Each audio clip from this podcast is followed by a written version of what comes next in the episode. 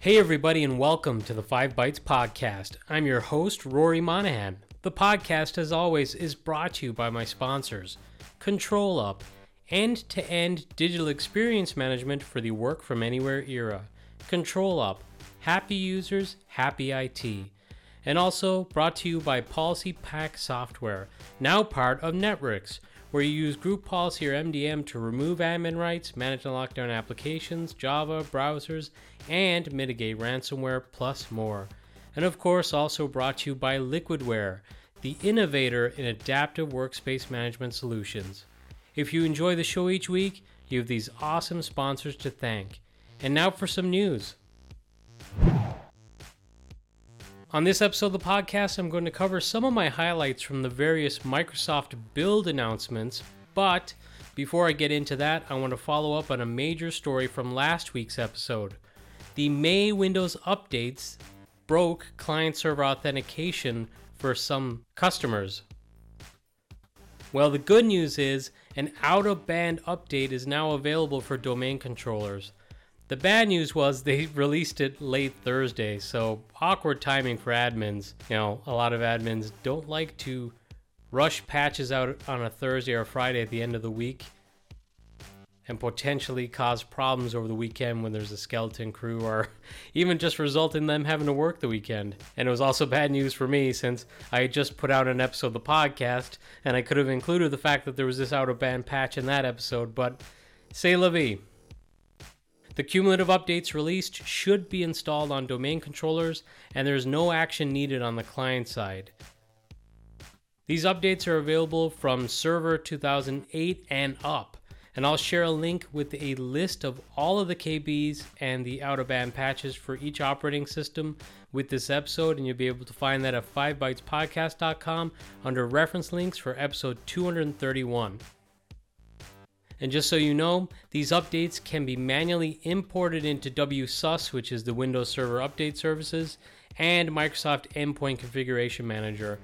If you're maybe a junior and you're not familiar with out-of-band patches, these are not automatically available to you. This is something you have to go out, get, and then deploy.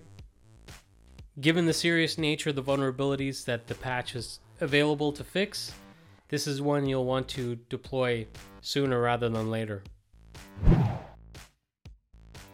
Now, like I said at the top of the show, Microsoft Build was held this week with many different announcements made. Rather conveniently, Microsoft have provided a book of news that contains everything discussed at the event, as they have been doing at all of their major events for the last few years. Now, I didn't attend this event virtually due to prior engagements, but seeing the live tweets and just following along via social media, my impression was that many of the big announcements on at least the first day of the event and during the kickoff, uh, these were just things that had already been publicly announced. But perhaps since this is developer focused, it's worth Microsoft reiterating and mentioning these announcements again, because perhaps they would have been lost if developers were not at those standalone events, or maybe those events geared more towards I T pros.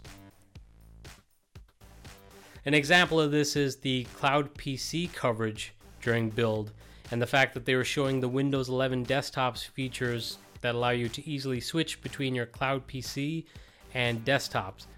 And now that's obviously something I covered on a previous episode of the podcast. Satya Nadella talked about it at an event, I think a couple of months ago already. So it's not new, but it may be new to developers. Also announced was the fact that several different products have gone from being in a preview state to generally available.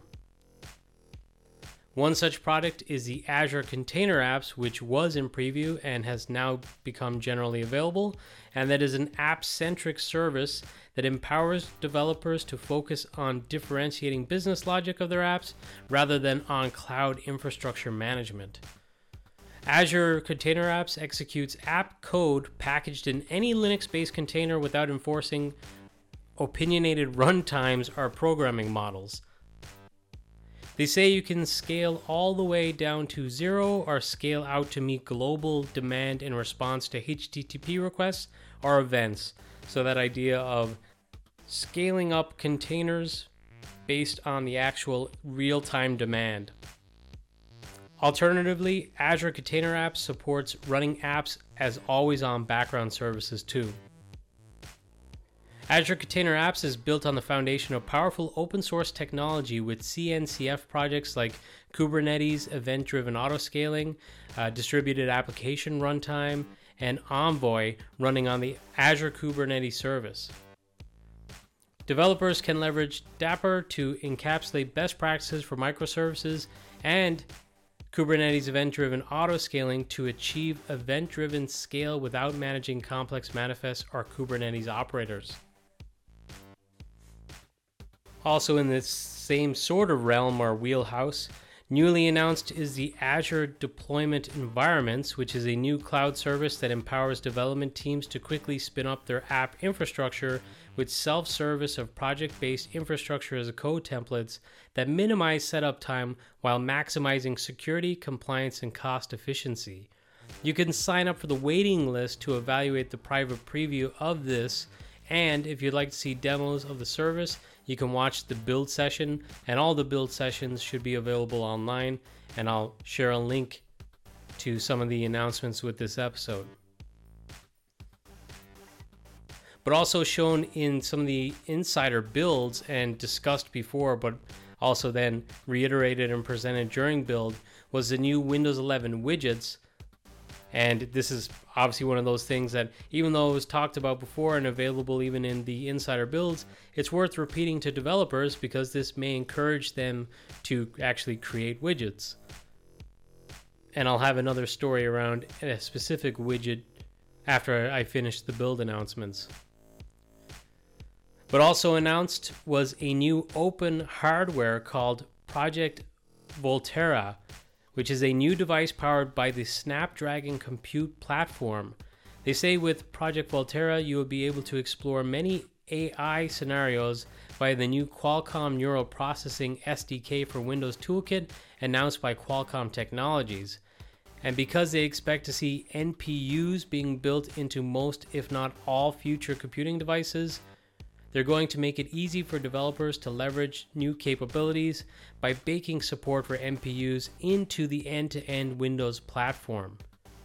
And in regards to A R M or A R M, to ensure ease of use for shared customers between Microsoft and these hardware suppliers, they're also announcing a comprehensive end-to-end A R M native toolchain for A R M native apps, including full Visual Studio twenty twenty-two and V S Code support, Visual C plus plus, modern dot net six and Java, classic dot net framework, Windows Terminal, Windows Subsystem for Linux, and W S A for running Linux and Android apps. And you'll see the first preview of many of the tools discussed during build in the next few weeks, including the Visual Studio twenty twenty-two. I mentioned neural processing in relation to the neural processing S D K. Well, the neural processing units, or N P Us, that I also talked about a little bit, um, just to explain that further, the hope for these, according to a channel futures dot com report, is that these N P Us will effectively load balance the C P U and G P U on Windows devices with Azure Compute Services. That process would free up the C P U and G P U on a computing device for more compute-intensive processing. I had a quick discussion on this topic with the awesome Tim Mangan, and it all kind of just feeds into some of my own exasperation with bloaty modern applications and the idea of having these module units for doing more offloading in order to improve performance. To me, it just kind of, it doesn't address the overall problem, which is these highly inefficient applications. I mean, just because you can do something doesn't mean you should. So maybe better practices around developing applications and making them leaner would be in everyone's best interest, but that doesn't seem to be the way. And if these apps have to become more bloaty, which seems to be the path we're all heading down, then I guess having these N P Us and these different modules for offloading should benefit us. Also during Build, it was announced that Microsoft have overhauled the apps page in Microsoft Edge and have created a new Apps Hub experience, plus added App Sync across devices for a better user experience. The progressive web apps will also have notifications which will now show that they were delivered via the progressive web app rather than like any open Edge browser you might have. So, you know, those toast notifications that pop up, it'll actually indicate, well, this is from your P W A, and you might otherwise get confused and think, oh, well, I'll open my Edge browser and find it there. Well, that could be confusing. But now the confusion will be eliminated. It was also highlighted that users can find the progressive web apps right alongside native apps for easy discovery in a location where they are already looking for apps. But that's not all for the Microsoft Store, though. There were several significant announcements that may mean the store finally becomes prime time. Tom Warren reported that the store will be getting a restore feature, showing a restore all apps button in a screenshot of the store. Now this could be useful if, say, maybe you wipe all of the applications off your machine for some reason. I'm not sure. I'm not sure why.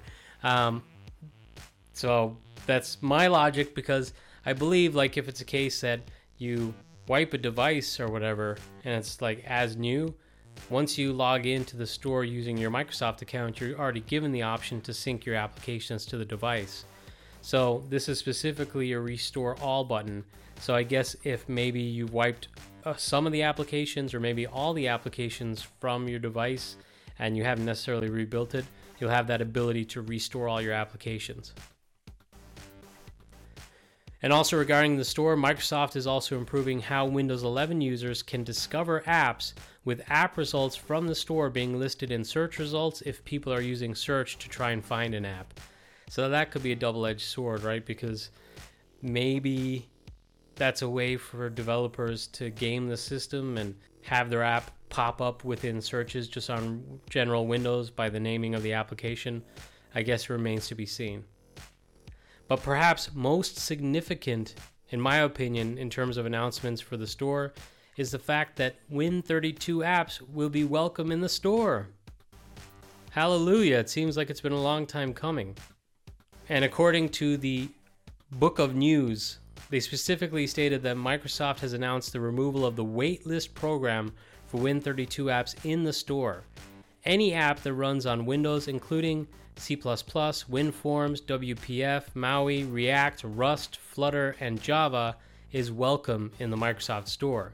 Additionally, Win thirty-two developers can reduce deployment friction by using their existing C I C D pipeline in GitHub to directly push to the Microsoft Store.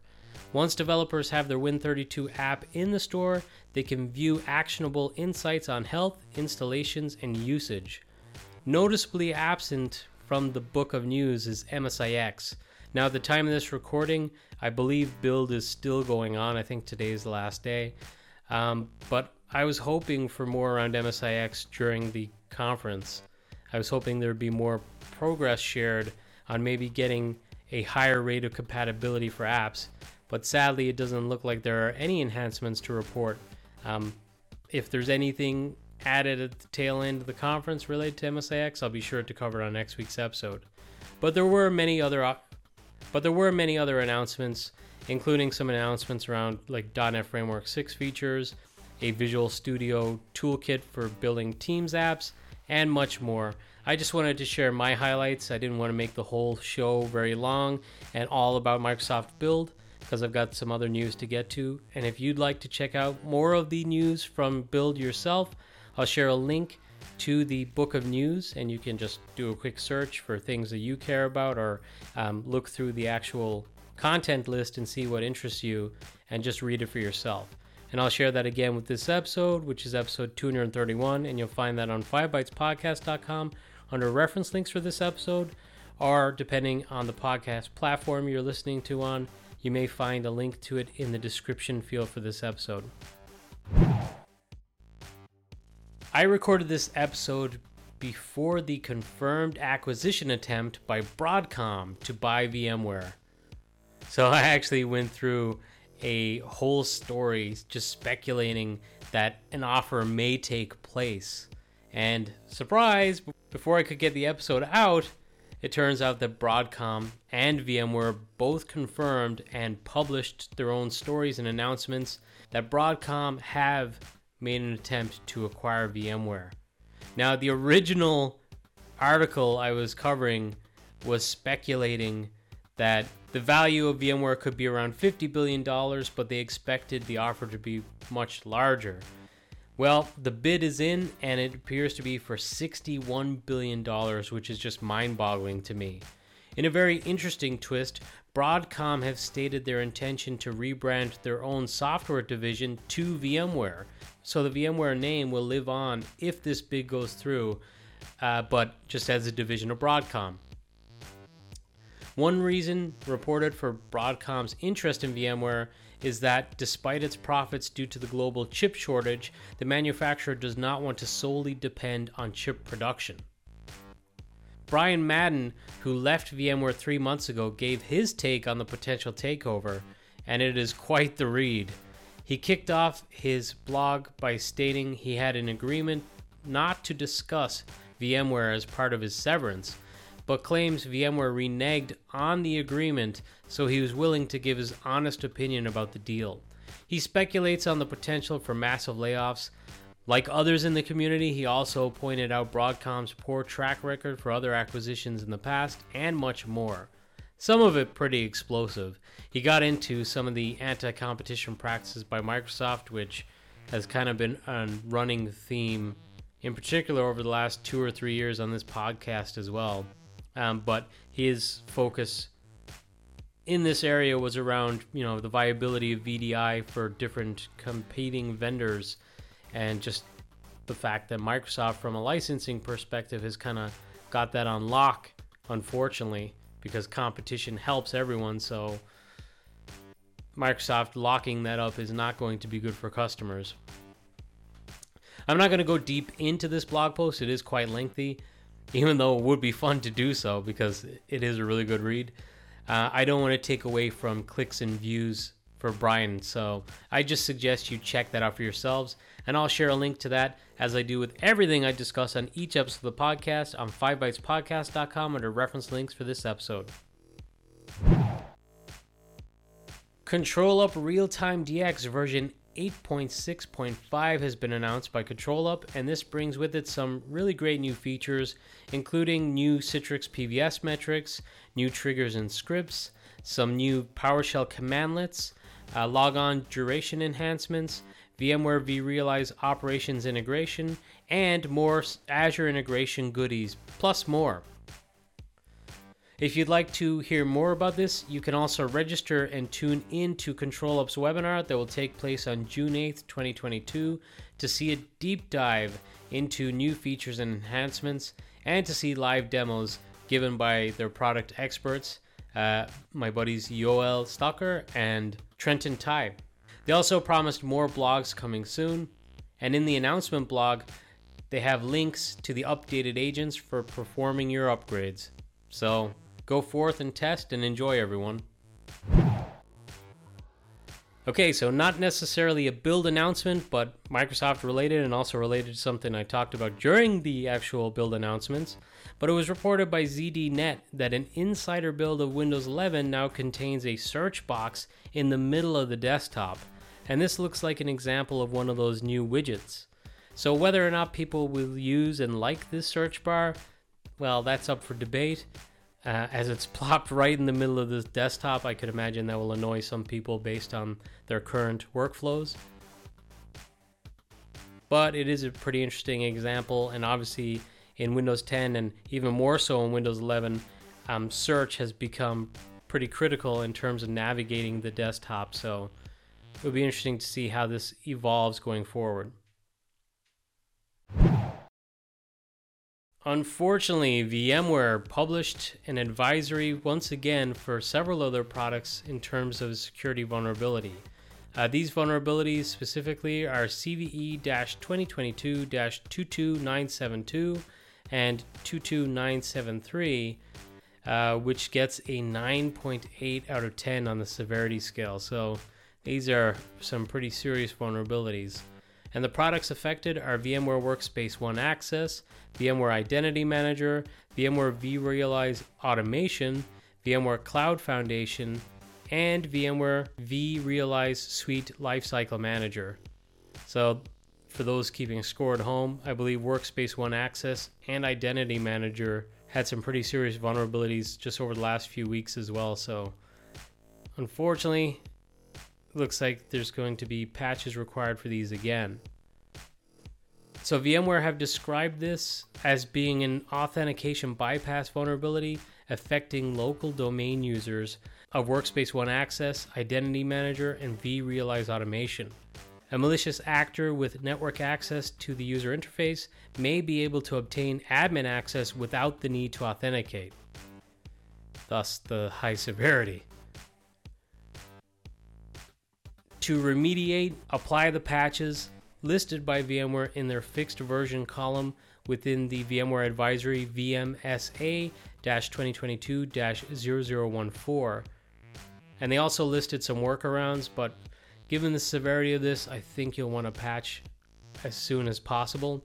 And just as an added incentive here, bleepy computer dot com have reported that the Horizon three attack team announced just this week that they managed to create a working proof of concept exploit for one of the vulnerabilities. And they stated they're likely to release a technical report at the end of this week. So on this episode, I'm telling you, hey, VMware have published this advisory. They've got these vulnerabilities. And hey, also, it looks like there's going to be an exploit publicly available this week too. So no time to rest, unfortunately. And as a tease for what's to come, Horizon three's attack team published a screenshot showing that they gained access to a VMware Workspace ONE instance, even though no user was signed in through the web login interface. So if you got critical applications published out through Workspace ONE, you know, there's pretty serious implications if you're able to get access to those applications without the web login. So don't sleep on this one. healthcare I T news dot com reported this week on a class action lawsuit against Google and DeepMind, as it is claimed there was an unlawful use of confidential medical records belonging to one point six million N H S patients without their knowledge or consent. The claim for the misuse of private information relates to an arrangement formed in two thousand fifteen between Google's subsidiary DeepMind and the Royal Free London N H S Foundation Trust. DeepMind received the patient data from the Royal Free for the clinical safety testing of a smartphone app called Streams, which was developed to detect acute kidney injuries. The app was subsequently used by the Royal Free on a discount basis, and the U K's data privacy organization, the I C O, subsequently ruled the Royal Free had not complied with the requirements of Data Protection Acts when it provided the patient's data. So class action lawsuits have the potential to be pretty massive. So this is one definitely worth following, although I'm sure it could drag on for several years. Um, so if there's any update over the course of the next few months and years, I hope to cover it on the podcast. The great Carl Stallhood shared a link to Citrix documentation this week on Twitter, and a screenshot from that said document that refers to a forty percent impact on scalability regarding user density when running Microsoft Teams in Citrix. And obviously that's not just going to be Citrix, I believe. Um, that's true for, I'd imagine, most R D S H environments or, you know, multi-session shared environments. Teams, unfortunately, is just a pig. Even when it's optimized, it's crazy noisy or expensive in terms of resource utilization. And unfortunately, these modern apps, it's not just Teams that's a pig, so this may be our future. Maybe this could be the thing that drives people away from V D I and from virtualization and more towards physical endpoints dispersed around the world to people working remotely, and just accept that application deployments are very slow and not centralized and a pain in the butt again. One step forward, two steps back. If any developers are listening to this because I put Microsoft Build announcements in the title, please, for us I T pros, make your applications more efficient and consider multi-session scenarios. You'll be doing us a big favor. Okay, getting away from some of the uh, technical stories this week, but Microsoft shared its five European cloud principles, which it said will enhance transparency and better support Europe's technology needs. And this is as part of their revised plans for cloud licensing deals in order to make it easier for European cloud providers to compete. Now, one of the principles is to support European cloud service providers. The changes include a revision to cloud licensing, and under the new terms, customers will not have to buy an additional license if they have already purchased Microsoft's cloud services. Microsoft President Brad Smith said the changes follow feedback Microsoft heard from European cloud providers. One example he gave was from a C E O who said that he felt that he was a victim of friendly fire in Microsoft's competition with Amazon. Brad Smith went on to say that it was hard to hear this, but he was right. Over the past few years, Microsoft's focus on competing with the largest technology providers resulted in them not being as attentive to the impact of their cloud provider partners, and they are making changes to remedy this. And they said that's beginning today. Now, uh, I'm kind of skeptical of all this. Now, the, the article from silicon republic dot com goes into the fact that senior officials within Europe, within the European Union, the European Commission, had recently discussed some anti-competition concerns regarding Microsoft's cloud services. And I've been doing this podcast now for several years. You know, when I started, I believe, you know, Satya Nadella was being praised for his leadership in the direction Microsoft was going in, uh, becoming more open source friendly, and rather than being competitive with different operating systems and different manufacturers, kind of embracing everything and kind of becoming more software focused, and part of that obviously being running software in the cloud. But Microsoft's direction, particularly in the last two or three years, seems to be pretty shrewd again, where, you know, they're getting people on board onto their Azure cloud services and then kind of locking people in by having like exclusives in there. Like, for example, in the U C space, the multi-session Windows ten, the E V D, requires you to use Azure, but there's so many other examples of this too. Some in Windows three sixty-five as well, I've kind of talked about or alluded to on this show in the past. It's kind of a worrying trend.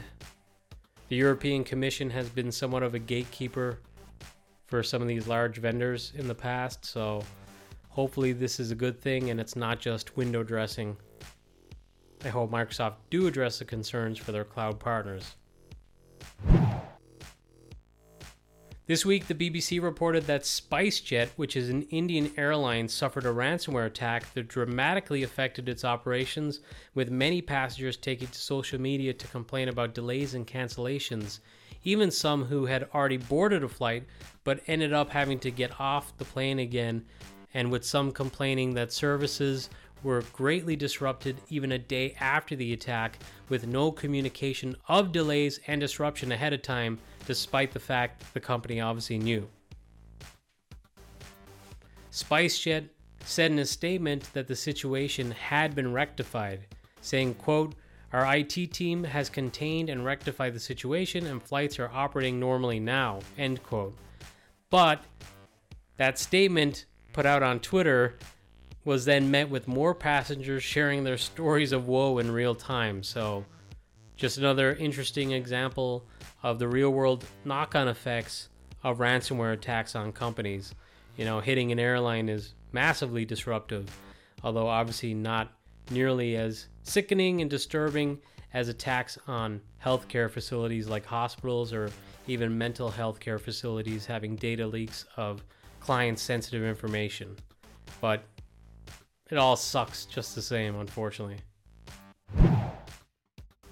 Crunchbase recently published an article about a rise in tech workers' salaries, which seems timely given Microsoft's recent announcements that they will be raising pay grades for their employees. But the article also discusses other perks at length, such as obviously remote work, very topical, um, but on top of that, free food deliveries by the likes of Uber Eats to those working from home, Airbnb credits for those working from anywhere or remotely, and they also highlight a company called Seismic, who recently moved to providing egg freezing and I V F benefits through their insurance for employees. And I believe that's kind of a big deal because that's quite an expensive treatment. So to provide that in insurance policy in the United States is probably going to be pretty costly and up the premium and the charge for that company to pay some of that group rate. But it's great to see, you know, with the Great Resignation, companies are becoming more aware of the fact that they need to retain employees and also attract new employees.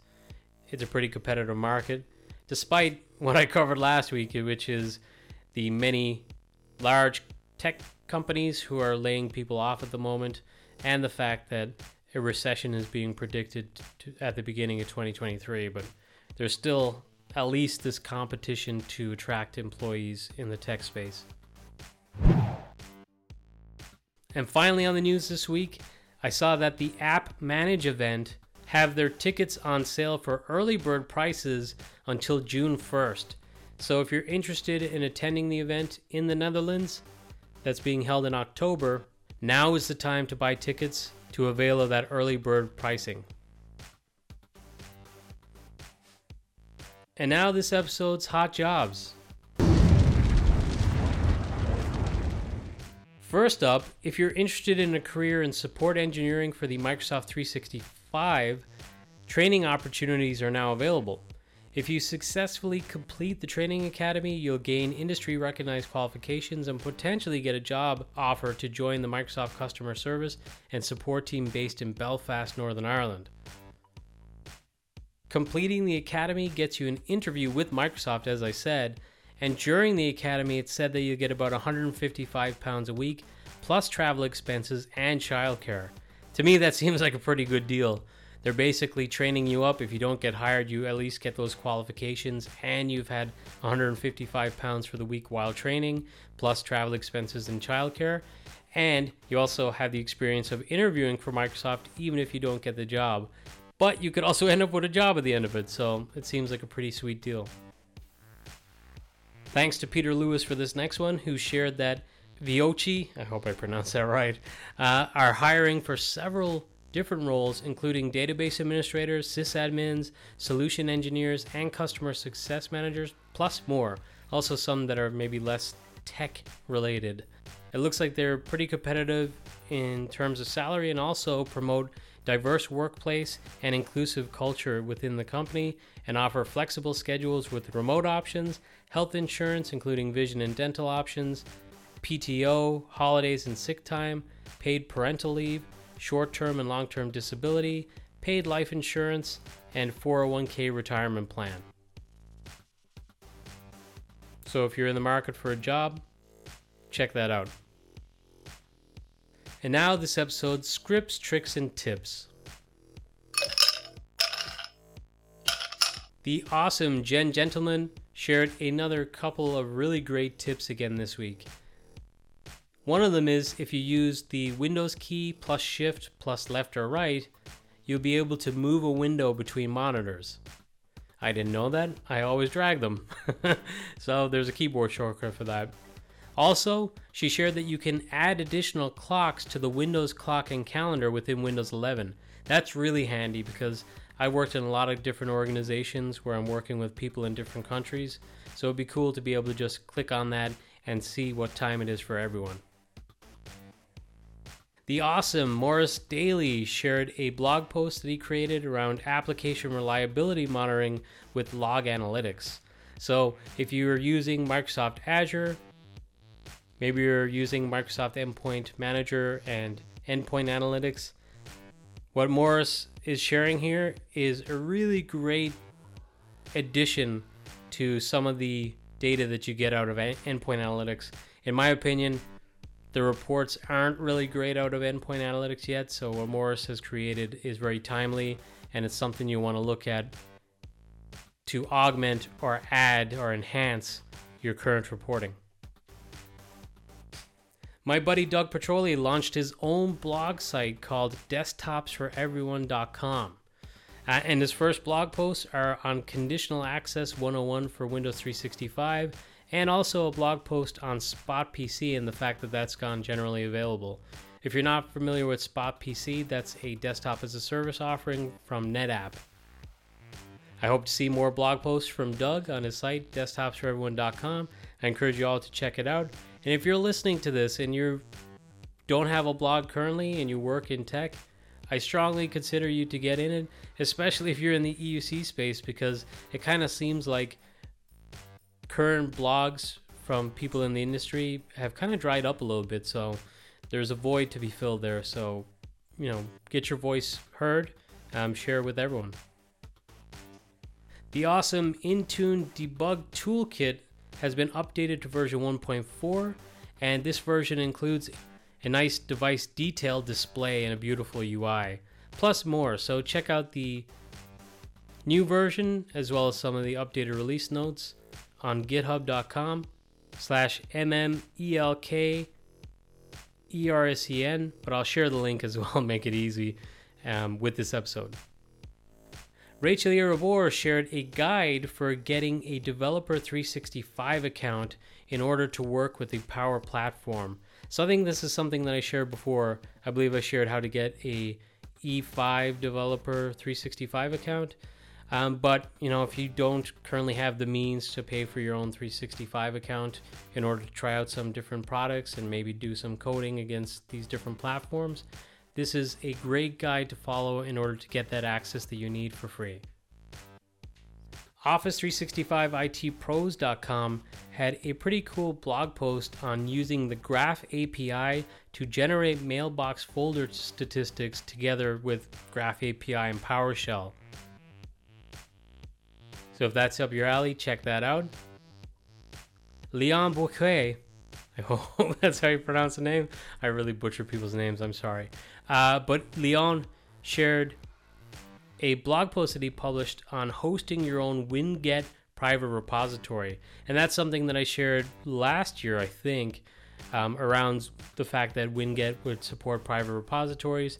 I really like Winget.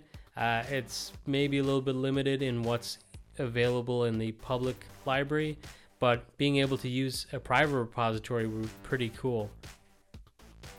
This week I also noticed a blog post by Benoit Lecours, who has a blog on customizing the software center with S E C M task sequences and package icons. And that's obviously also going to be relevant to Microsoft Endpoint Configuration Manager, considering task sequences are still relevant there. And while I didn't read or see anything related to M S I X at Microsoft Build, uh, Matteo Pagani of Microsoft did publish an article recently on getting full control over M S I X updates with the App Installer A P Is. So App Installer, again, is Winget. And one of the cool things about M S I X when they first announced it was going to be the streamlined update process.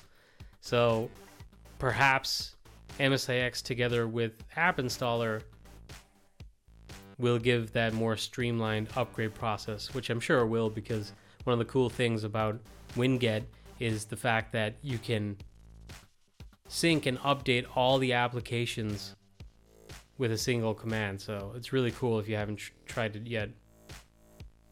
Hey, and while I encouraged people to go out and create your own blog, if you'd like to just contribute to a blog, if you've never had a blog before, you can contribute to the Microsoft three sixty-five Platform Community blog at any time, and it's encouraged.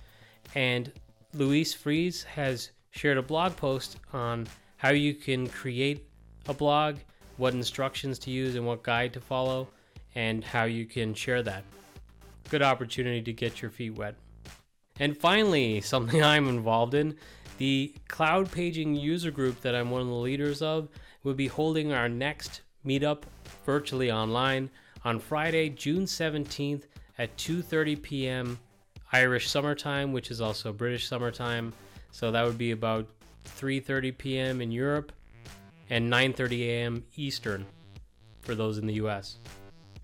As usual, the topics have been decided by our actual user group members, and what people wanted to hear about this time, or at least one person had asked to hear about, was recommendations for optimizing management and updates of the actual Cloud Paging player, which is the actual agent for Cloud Pager and uh, Numescent Cloud Paging, and also an example of handling a complex application when packaging into Cloud Paging. So if you're familiar with Cloud Paging, you'd like to join the user group, please do. The more the merrier. And if you're not familiar, but you're interested in application delivery and modernizing application delivery, join as well. Well, that's it for the podcast this week. Thank you all so much for listening. And if you like the podcast, by all means, please go out and rate the podcast on your podcast platform of choice and give it a review. Thanks, everyone, and catch you next week.